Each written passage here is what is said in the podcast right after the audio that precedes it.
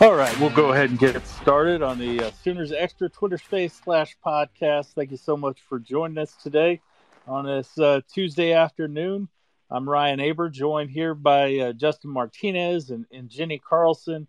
Uh, today we got to hear from Brent Venables uh, for the first time since the post game press conference after uh, the Sooners 52 to 42 win over Kansas a couple weeks ago. The OU uh, coming off the bye, heading to Iowa State this week. And uh, Jenny, uh, Iowa State, this is an interesting matchup because Iowa State, even though they're winless in uh, the Big 12, all they do, it seems like, is play close games. And, uh, you know, you would anticipate Saturday's game being yet another one of those.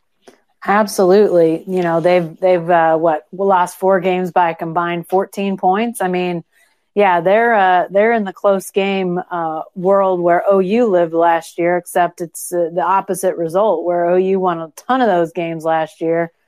Iowa State can't seem to get on the right side of them. You know, they they've definitely got a defense that gives them a chance every time they step on the field. Um, may not be the best defense in the Big 12, but I think it definitely has a strong argument to be. And, uh, you know, their offense has not been great, but showed some signs of life here the last couple weeks. So, you know, I think anytime you go to Ames, it's a tough test. Brent referenced the fact that, you know, the atmosphere in Ames is one of the best. People get there early, they tailgate, they pack the place.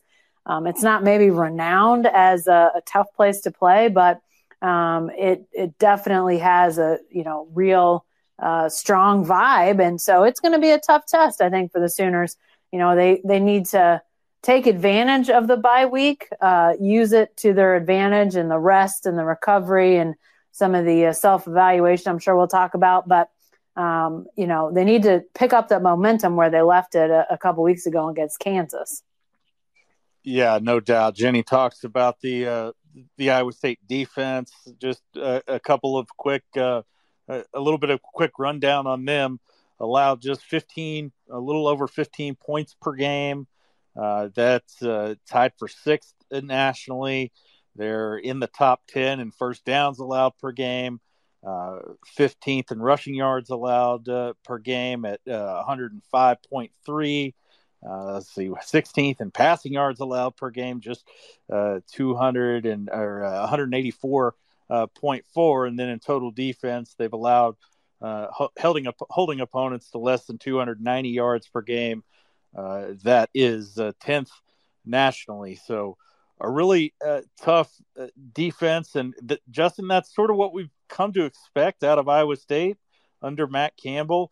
They were, you know, the one of the first ones to to try this, you know, rush three, drop eight sort of umbrella uh, look. OU has tried it at times uh, to to various uh, levels of success uh, this season, but uh, we heard Brent Venables uh, talk today about just the admiration that he has for not only that defense and how successful it's been, but the way that it's come about for the Cyclones. Yeah, you know, we also even heard Jeff Lebby and Ted Roof talk about it the day before as well. I mean, it's it's a group that has a lot of belief, a lot of discipline. Um, was has been grown very organically, like you mentioned, just buying into the system there. And also another thing is it's a really experienced group as well. I mean, Will McDonald, the fourth, is the guy who's a redshirt senior defensive end, leads them in sacks. Colby Reeder, redshirt senior linebacker, leads them in interceptions. Um, Anthony Johnson leads them in uh, broken up passes, a cornerback there also a redshirt senior. So it's a really experienced group that has had years to really buy into this system, and you know you're seeing the effects of it this season. Yeah, absolutely, and and they have been uh, really good. Obviously, they've lost some tight games. Lost uh, lost a seven point game to Baylor by three to Kansas and one to Kansas State, three to to Texas um, uh, you know, over these last three games, just allowed, uh, let's see, what is it? Uh, I guess uh, 41 total points, but just lost by a combined seven uh, points. Uh, but Jenny, let's let's go back to this OU team and, and focus in a little bit uh, on on them and and what's happened with them irrespective of, of the opponent this weekend, you talked about the self evaluation thing. Um, when when you look at uh, this this team, what what is the area that you feel like is maybe uh, best equipped to make a little bit of a jump uh, or make a, show some improvement uh, coming out of uh, the bye week? And uh, you know what's an area that maybe you're you're uh, as concerned about as ever uh, uh, coming out of this bye week as well yeah, that's a great question. I, you know, I think uh, maybe the secondary, uh, especially if the the off week could potentially have gotten Billy Bowman closer to returning. He was playing, you know, fantastically for the Sooners before he gets hurt at TCU, and we haven't seen him since.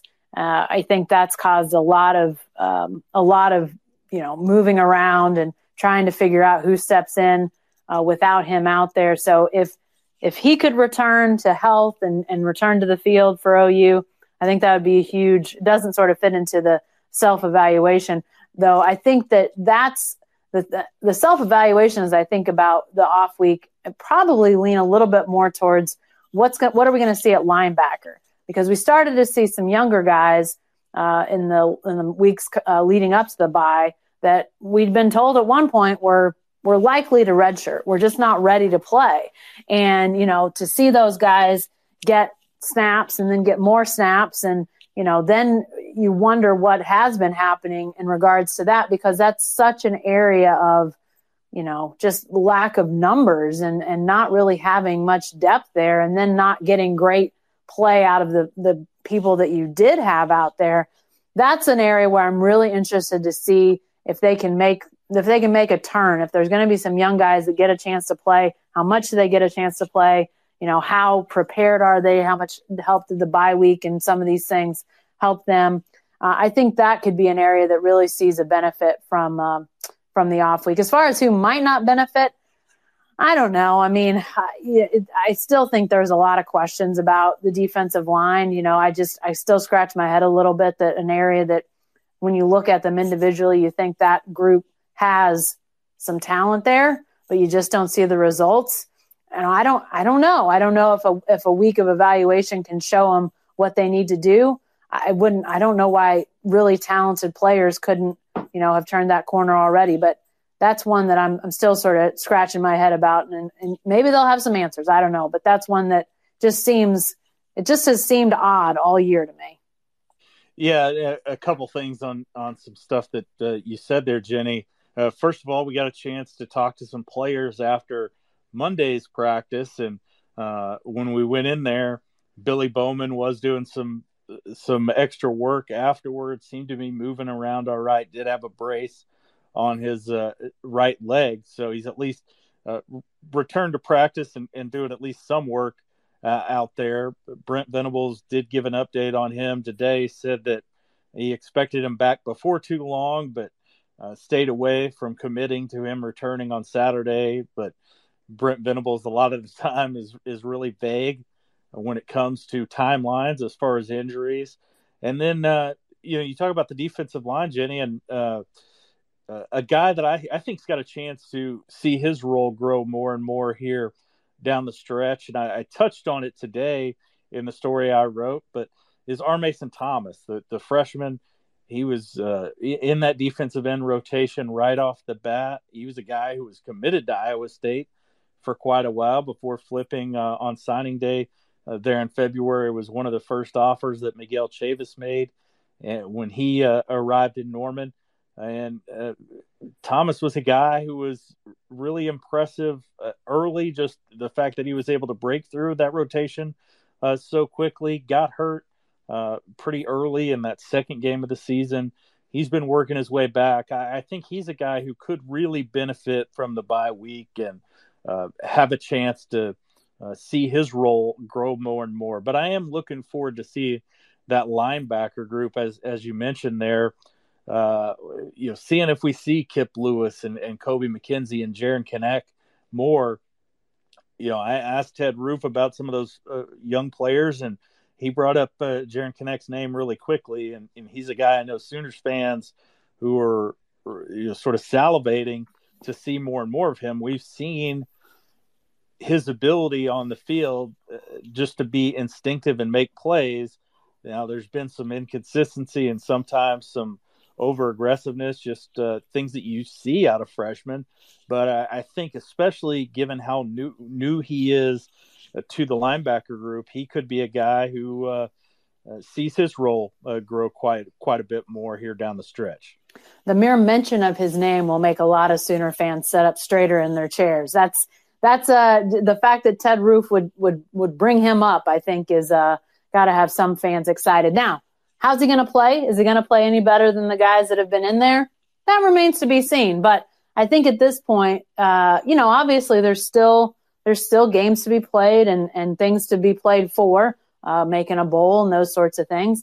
Um, so you don't want to you don't want to totally you know be looking ahead to everything being future driven at this point in terms of next season, two seasons from now.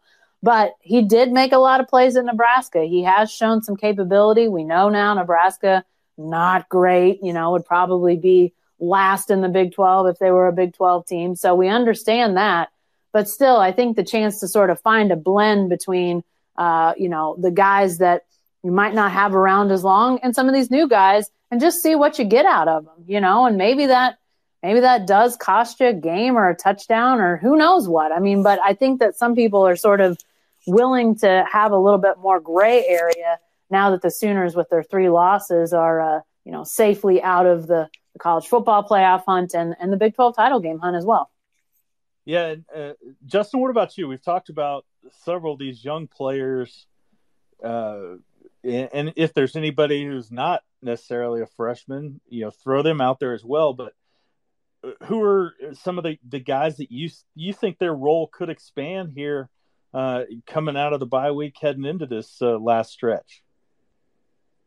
Yeah, I mean, I think definitely guys like R. Mason Thomas should be at the top of the list. Kip Lewis as well, just because of the need.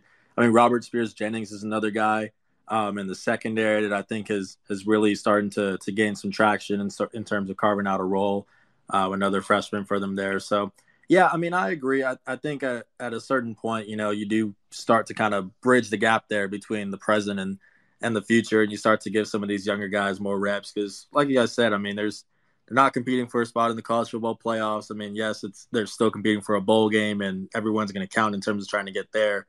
But I mean, at the end of the day, you're you're going to start to kind of look towards developing these young guys a little bit more, especially if we're not seeing the experienced guys, some of the the veterans play as well. I mean, what harm is it to to give them some more reps? So I mean, yeah, I think those are a few guys that are at the top of the list in terms of um, you know, giving them some more chances, and it seems like they've earned it in practice as well, just by the way the coaches are talking. Yeah, that's the, you know one thing we heard about uh, Spears Jennings in particular was that the the way that his his attitude has shifted, and that uh, some of the strides that he's made have really uh, forced him uh, to get that chance this year, where early in the season it was sort of out of the question based on what they saw from him on the field. But certainly uh, there, has been a, a, a, light switch flipped on with him, and uh, they, they really like what they've seen out of him so far. And I know Ted Roof seemed really excited uh, talking about him after the Kansas game and, and his potential uh, for, for growth. And certainly we heard similar things from Ted Roof this week, and also from Brent Venables about uh, Robert Spears Jennings' uh, ability to contribute. Uh, Jenny, when we talk about though the the the the, the OU secondary, and, and they're sort of at times, especially with Billy Bowman and with Damond Harmon and with the you know some of the other injuries that they've had, the depth has really taken a hit there it was a little curious to see one of their defensive backs move to the offensive side of the ball uh, a couple weeks ago with uh, DJ Graham's move uh, to, to wide receiver. How surprised were you at that? And do you expect to see DJ Graham contribute in that role this season and also just moving forward with this team? It is a bit of a head scratcher, just from for the reason that you pointed out in in terms of that secondary needing, you know, as many hands on deck as as possible.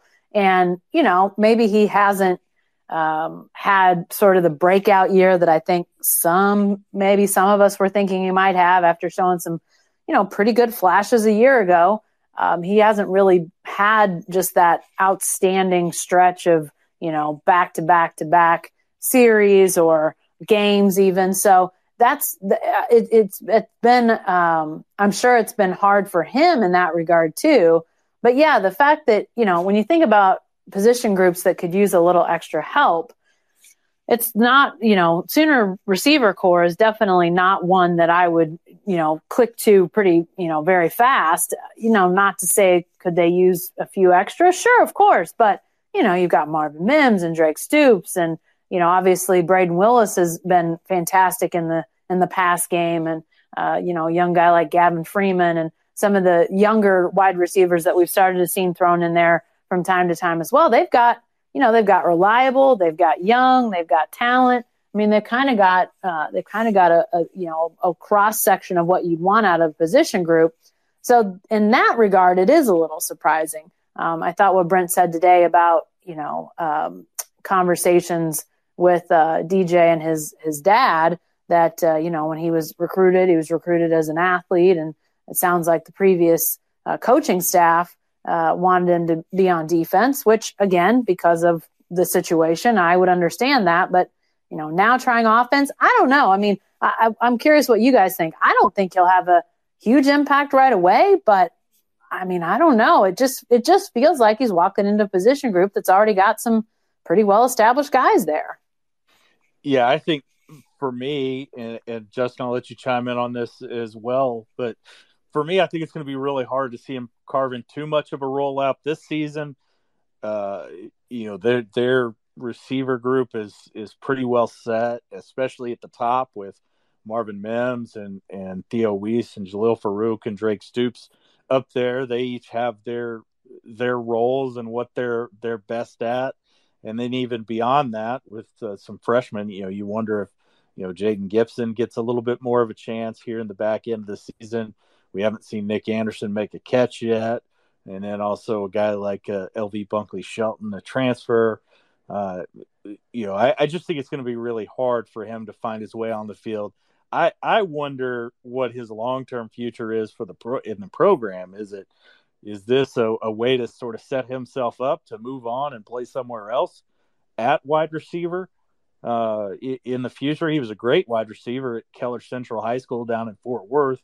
Uh, what uh, over 2,000 yards career receiving, 17 touchdowns. Uh, was was a really good one there, and we all know about the the athleticism that he showed with a catch. But to see him make that move a week after making his first start of the season at cornerback. He started uh, at cornerback against Texas after uh, Woody Washington shifted back to safety.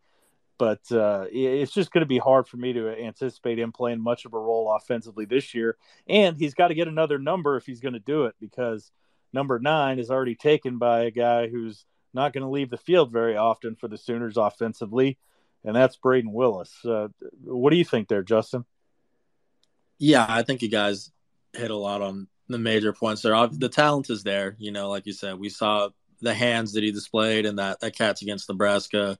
He was ranked as number 66 wide receiver in the nation by ESPN first class. So, I mean, the, the talent is there for sure, but you know, it goes kind of it kind of goes back to what we were saying earlier though, is you're starting to move towards that trend of maybe giving some of these younger guys some more reps, you know, guys like like you mentioned, Gavin Freeman, Jayden Gibson, Nick Anderson and so that makes it even more difficult to try to find more opportunities for for DJ to come in there at that position. So yeah, it's it's a tough situation to see that. I mean, clearly, like we said, talent is there for him to be able to do something, but it's it's really one of the more, well, I guess, well-rounded and more balanced positions, wide receiver position for for OU. So it's it's going to be tough for him to be able to to carve out a role there for sure. Yeah, I, I, I really do think it will. So that'll be something that's going to be interesting to watch here down the stretch to see if DJ Graham uh, plays much offensively or if he winds up being just a basically a special teams player uh, for the rest of the season. So we'll see. uh, how how that plays out. Um, I think we're gonna uh, get close to wrapping it up here this time. I gotta uh, head down to uh, Norman to uh, uh, take my daughter to a class here momentarily, but uh, we want to wrap it up with with picks. Jenny, you're not going to be there on Saturday. You're going to be up in Manhattan, Kansas, I believe, for Oklahoma State, Kansas State. Berry Tramel correct will be be with us in Ames, but what do you got in this one? Well, I'm going to go with OU. Um, this was a tough one. I picked them, I think 31 27, 31 28, something like that. Um, 31 28. All right, there you go. Um, yeah, I mean, I think uh, my the reason I'm going OU, I I do think that Iowa State's defense is going to challenge Oklahoma's offense. Liked a lot of what I saw to them uh, in that Kansas game. Know that the challenge is going to be higher against the Cyclones. But that Iowa State offense, I mean, I I know that Oklahoma's had its struggles. Obviously, gave up a lot of points uh, to K State, to TCU, to Texas, and yet we've seen that you know K State and, and TCU can they can score some points um, when they have all their their starters in there. Um, Texas can can score some points. Iowa State, you know, they've sort of been hit and miss on their offense. So I'm giving OU a slight advantage, but man, I think it's going to be a heck of a ball game. To me, this is how all the Big 12 games are this year, guys. It's close games, very few blowouts. So I always feel good picking a close game.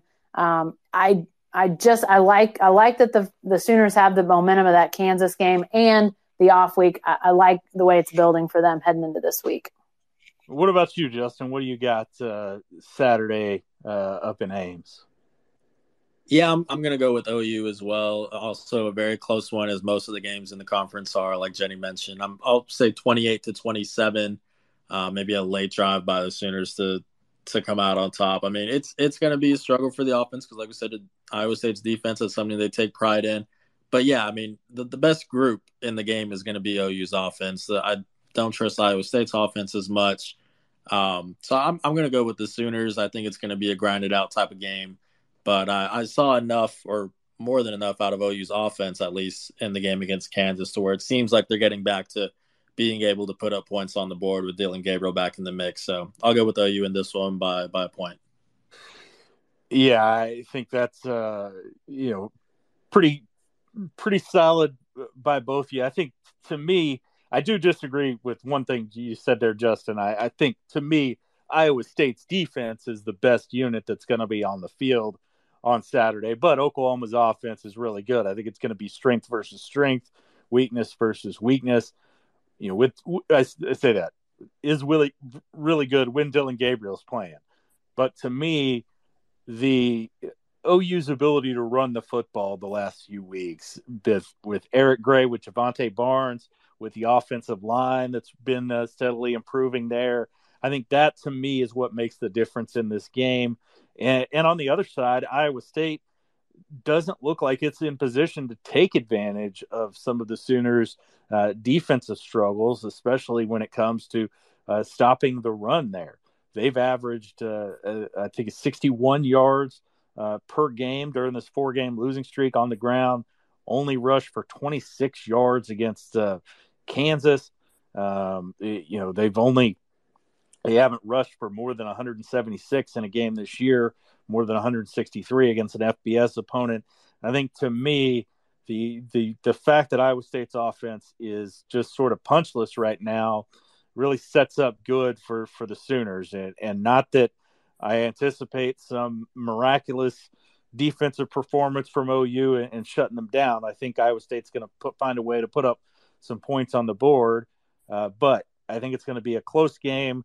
I think in the end, OU uh, comes out with it uh, 28 to 24 to uh, move yet another step closer to securing bowl eligibility and uh, you know keeping some of that momentum going from the struggles that they had uh, early in the season. So we'll see what happens up there in Ames on Saturdays. Though should be a good one. Always a fun atmosphere up at uh, up there at Jack Trice Stadium. So uh, we'll we'll be there. I will be there. Justin will be there.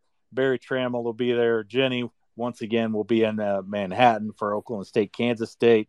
But uh, you can check out our work every day at oklahoman.com and every morning in the Oklahoman for the best OU coverage anywhere. Thank you so much for joining us.